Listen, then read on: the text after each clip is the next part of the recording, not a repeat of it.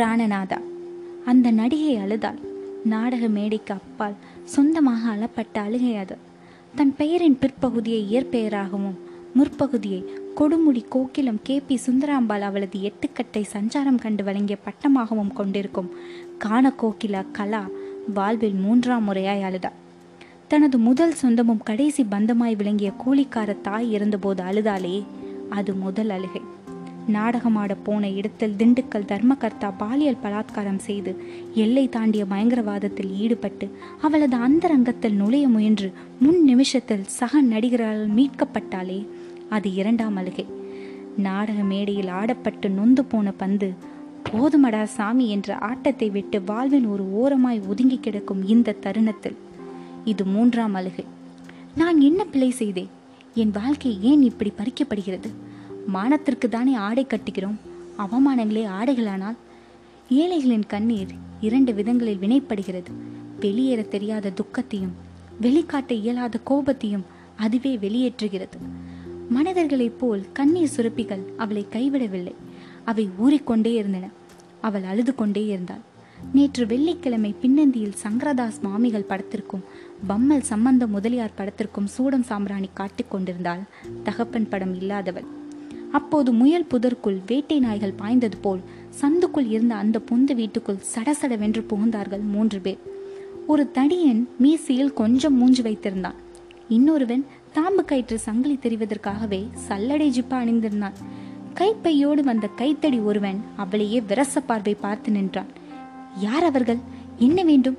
என்ற கேள்விகளின் அவளுக்கான வேலைகளையும் அவர்களே ஆக்கிரமித்திருந்தார்கள். அவளை பேசவே விடாமல் பேசிக்கொண்டே இருந்தார்கள். அவர்களின் உரையாடலில் எந்த வார்த்தைக்கும் ஆடைகள் இல்லை. நிர்வாண வாக்கியங்களுக்கு நேரடியாக வந்தார்கள். எம்மா உன் தரத்துக்கும் தண்டிக்கும் எங்க பையன் கிடைச்சானா? நான் மாலை இவளுக்கு எத்தனையாவது ஆம்பளைன்னு கேளு மச்சான். மொத்தலா இருக்கே திரேகம். நம்ம ஆளை விட மூப்பா இருப்பாளோ? மூக்கு மொழியும் தான் உனக்கு பொழப்பு. அது மூலியாகி போகாம பார்த்துக்க அவ்வளவுதான் சொல்லுவோம். மிரண்டு போனவளாய் கண்ணில் அச்சம் காட்டியவளாய் எதிர்ப்பு காட்டை எடுத்து வைத்தவளே ரெண்டடி முன்னேறி நெஞ்சல் சுவர் கட்டி தடுத்தான் மீசைக்காரன். இந்தாம்மா அது இதுன்னு பேச வரல. எங்க பைய நாடக மேடையில உன் கூட பழகி இருக்கலாம் கையோ காலோ பட்டிருக்கலாம். என்ன பண்ண முடியும்? பதார்த்தம் வச்சு சாப்பிட்டதுக்காக இலைய தூக்கி தலையிலையா வச்சுக்க முடியும்? எங்க பைய இங்கே கிடையா கிடக்குறான்னு கேள்வி. வேணா விட்டுரு விலகிரு. இல்லைனா அவள் லஞ்சவில்லை ஆனால் முத்து முத்தாய் முகம் வேர்த்தது. உன்னை நாங்கள் மிரட்டலை விரட்டலை. யதார்த்தத்தை பேசி முடிக்க வந்திருக்கோம். அவன் இப்போ பழைய நாடக நடிகை மகேஷன் இல்லை மன்னன் மகேஷன் சினிமாவில் ஒரே படத்தில் உச்சத்துக்கு போயிட்டான். இனி ஒரு நாற்பது வருஷத்துக்கு ஆனை கட்டி இழுத்தாலும் அவனை அசைக்க முடியாது. அவன் கூட நடிக்கிற சினிமாக்காரிகளை நம்ப முடியாது பாரு. கல்யாணத்துக்கு ஏற்பாடு பண்ணிக்கிட்டு இருக்கோம். நீ தான் விட்டு கொடுக்கணும். உக்கடை ஊத்துக்குழி மதுக்கூறு பாப்பநாடு எல்லா ஜமீன்லேருந்தும் ஜாதகம் வந்திருக்கு. ஏதாவது உன்னை பேசி முடிக்கணும். ஆனால் நீ அவனை விடமாட்ட. அவனும் உன்னை விடமாட்டான். நீ தான் வெளியே போடா. நாயேன்னு அவனை ஆசிர்வாதம் பண்ணி அடித்து விரட்டணும். என் மருமகனை விட்டு கொடுத்துடு. வேணுங்கிறத தாரேன். வெளியேறிக்க. கெஞ்சுவது போல் நடித்தான் மகேஷனின் தாய் மாமையனாகிய மீச. நீ ஏன் யோசி? அஞ்சே வருஷத்தில் மகேஷன் பத்மஸ்ரீ வாங்கினாலும் வாங்கலாம். கவர்னர் கூட டீ பார்ட்டி போகலாம். ஜனாதிபதி சாப்பிட கூட கூப்பிடலாம். அங்கேயெல்லாம் உன்னோட போனால் நல்லாவா இருக்கும்? ஒரு குடும்ப பெண்ணோட போகணுமா இல்லையா? இது மகேசனின் அண்ணன். இந்த வார்த்தை சொன்னதும் பொத்தி வைத்த உணர்ச்சிகள் எல்லாம் மொத்தமாய் விடுத்து வீறிட்டாள் காண கோகிலா கலா. வழக்கம் போல் அவளை பேச விடாமல் வழிமறித்தார்கள். மைசூர் காட்டுக்குள்ள ஷூட்டிங்ல இருக்கா மகேஷன்? வர மூணு வாரம் ஆகும். நாங்க வந்து போனது அவனுக்கு தெரியக்கூடாது. அடுத்த சனிக்கிழமை பணத்தோட வாரம். பைசல் பண்ண. வயிற்றுல பிள்ளைகளையே வாங்கிறாத தாயி. கடைசியில் என் மகன்தான் வாரிசுன்னு வந்து நிற்க போற. போகிற போக்கில் அவர்கள் முணுங்கி சென்ற கடைசி வாசகம்தான். அவள் நெஞ்சில் வெட்டுக்காயம் போல் விழுந்து விட்டது. அவர்களாகவே மாறி மாறி பேசினார்கள். முடிவெடுத்து கொண்டார்கள். அதை அவள் மீது திணித்தார்கள். மறுமொழி சொல்லவோ எதிர்ப்பை காட்டவோ அவளுக்கு உண்டான சந்தர்ப்பத்தின் சந்து மொந்துகளை ஆள் ஆளுக்கு பேசி அடைத்து விட்டார்கள். ஆனால் அடைக்கும் தாள் ஏது கசந்தோடி வரும் கண்ணீருக்கு? எல்லோரும் வெளியேறிய பிறகு அங்கு அநாகரிகமாய் விசிறி எறியப்பட்ட சப்தங்களின் சகதியை துடைப்பதில் மௌனம் கூட தோற்று கொண்டிருந்தது. அடை சந்தர்ப்ப கழுகுகளே அவனும் நானும் வெந்த சோற்றுக்கே விதி இல்லாம கிடந்தபோது எங்கே போயிருந்தீர்கள்? எங்கள் ஒரு கையில் மானத்தை மறைத்து கொண்டு மறு கையால் சாப்பாட்டுக்கு சம்பாதித்து கொண்டிருந்த காலத்தில் முளைத்திருக்கவே இருக்காதே உங்க மூஞ்சி மீச. என் பதினெட்டு வயதில் அவனை சந்தித்த போது அவனுக்கு வயது பதினாறு. ஒல்லியாய் இருந்தான். பஞ்சத்தில் அடிபட்ட பஞ்சாய் இருந்தான். கண்ணில் மட்டும் நட்சத்திரம் மின்னியது. கலைமகள் அவன் ஒவ்வொரு உறுப்பியும் ஆசிர்வதித்திருந்தான் வாத்தியார் பாடம் சொன்னால் எல்லோரும் ஒரு வாரம் மனப்பாடம் செய்வோம். அவன் ஒரே ஒரு முறை படிக்க சொல்லி கேட்பான். அவ்வளவுதான். அச்சரம் பிசுகாம அசத்துவான். அவன் பாவங்களில் ஏற்ற இரக்கத்திலும் சொல் அழுத்தத்திலும் சூத்திரக்காரியே சொக்கி போவார். அவன் கலையின் மீது எனக்கு ஒரு தாகம். என் அழகின் மீது அவனுக்கு ஒரு தாபம். காலச்சக்கரம் எங்களை இரட்டை மாடுகளாய் பூட்டியே ஒட்டி வந்தது. நாடகக்காரர்களின் ஏசலுக்கும் பூசலுக்கும் மத்தியிலே நாங்கள் பழகினோம். நாடகமற்ற பஞ்ச காலங்களில் ஒரே வீடெடுத்து தங்கினோம்.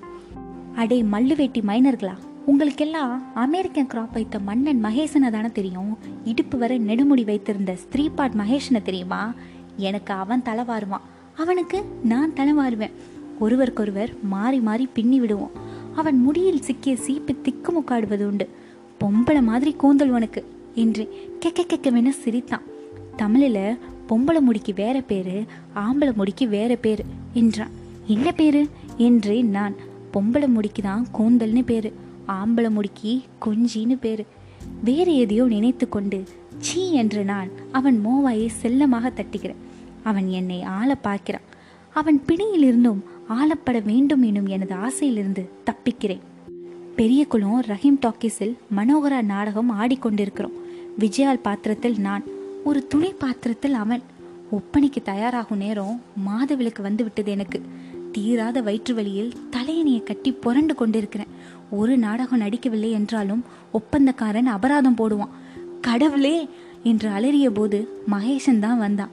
அன்று என் பாத்திரத்தில் பெண் வேடமிட்டு அவன் நடித்தான்.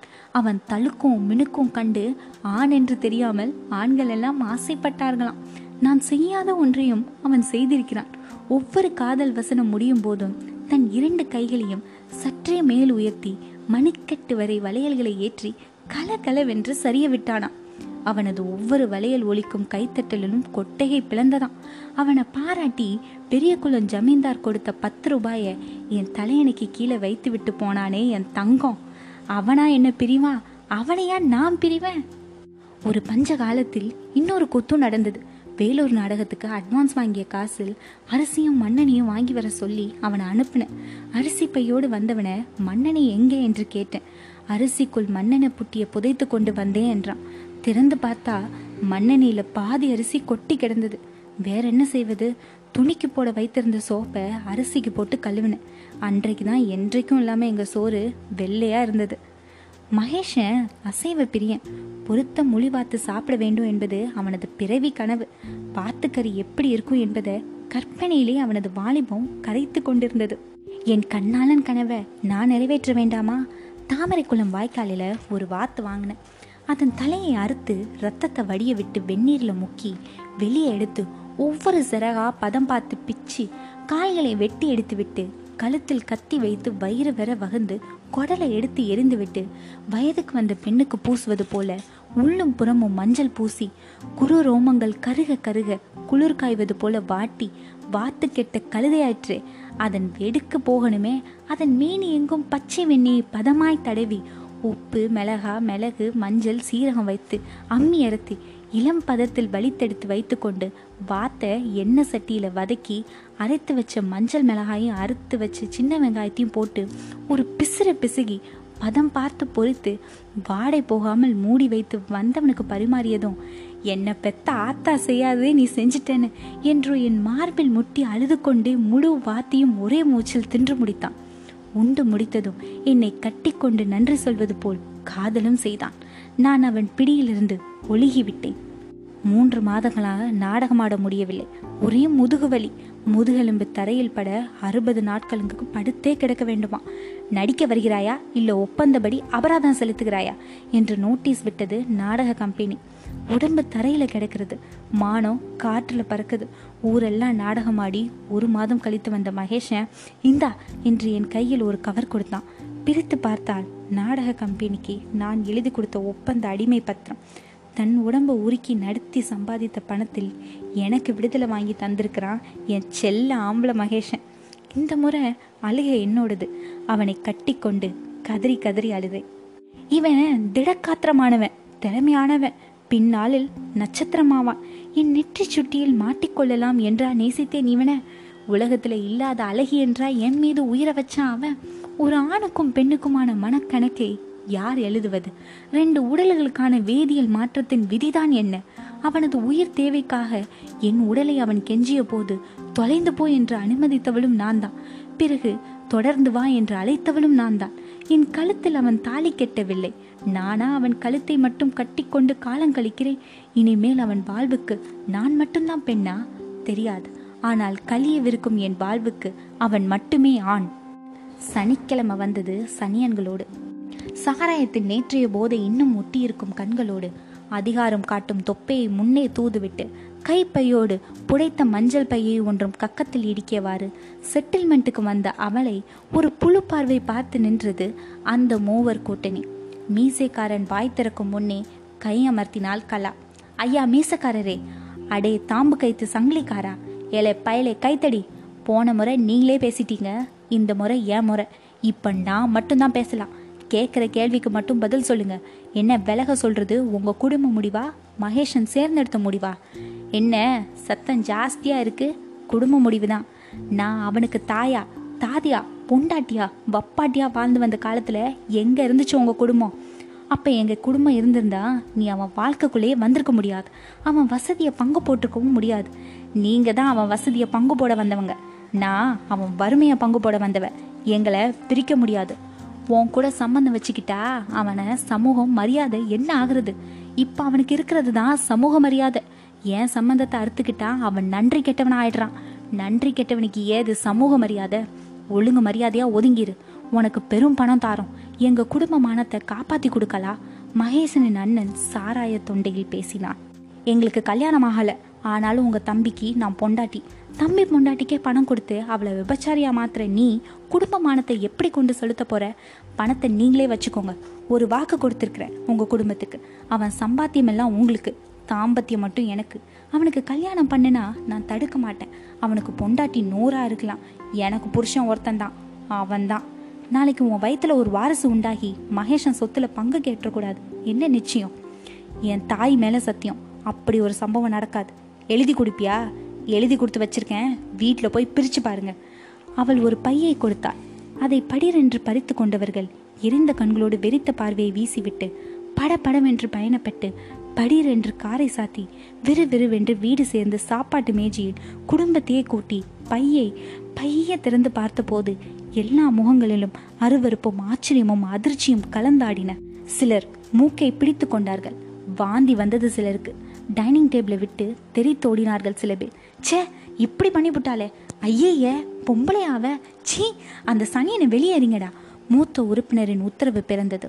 ஒரு வேலைக்காரி முந்தானியில் மூக்கை மூடிக்கொண்டே எடுத்து சென்று வீதியில் குப்பை தொட்டியில் வீசிவிட்டு திரும்பினான். காண கோகிலா கலா கத்தரித்து அனுப்பிய கர்ப்பப்பையை. முளையை திரிந்து எரிந்தவளுக்கு கண்ணகி என்ற பெயர் என்றால் கர்ப்பப்பையை அறுத்தெறிந்தவளுக்கு என்ன பெயர்?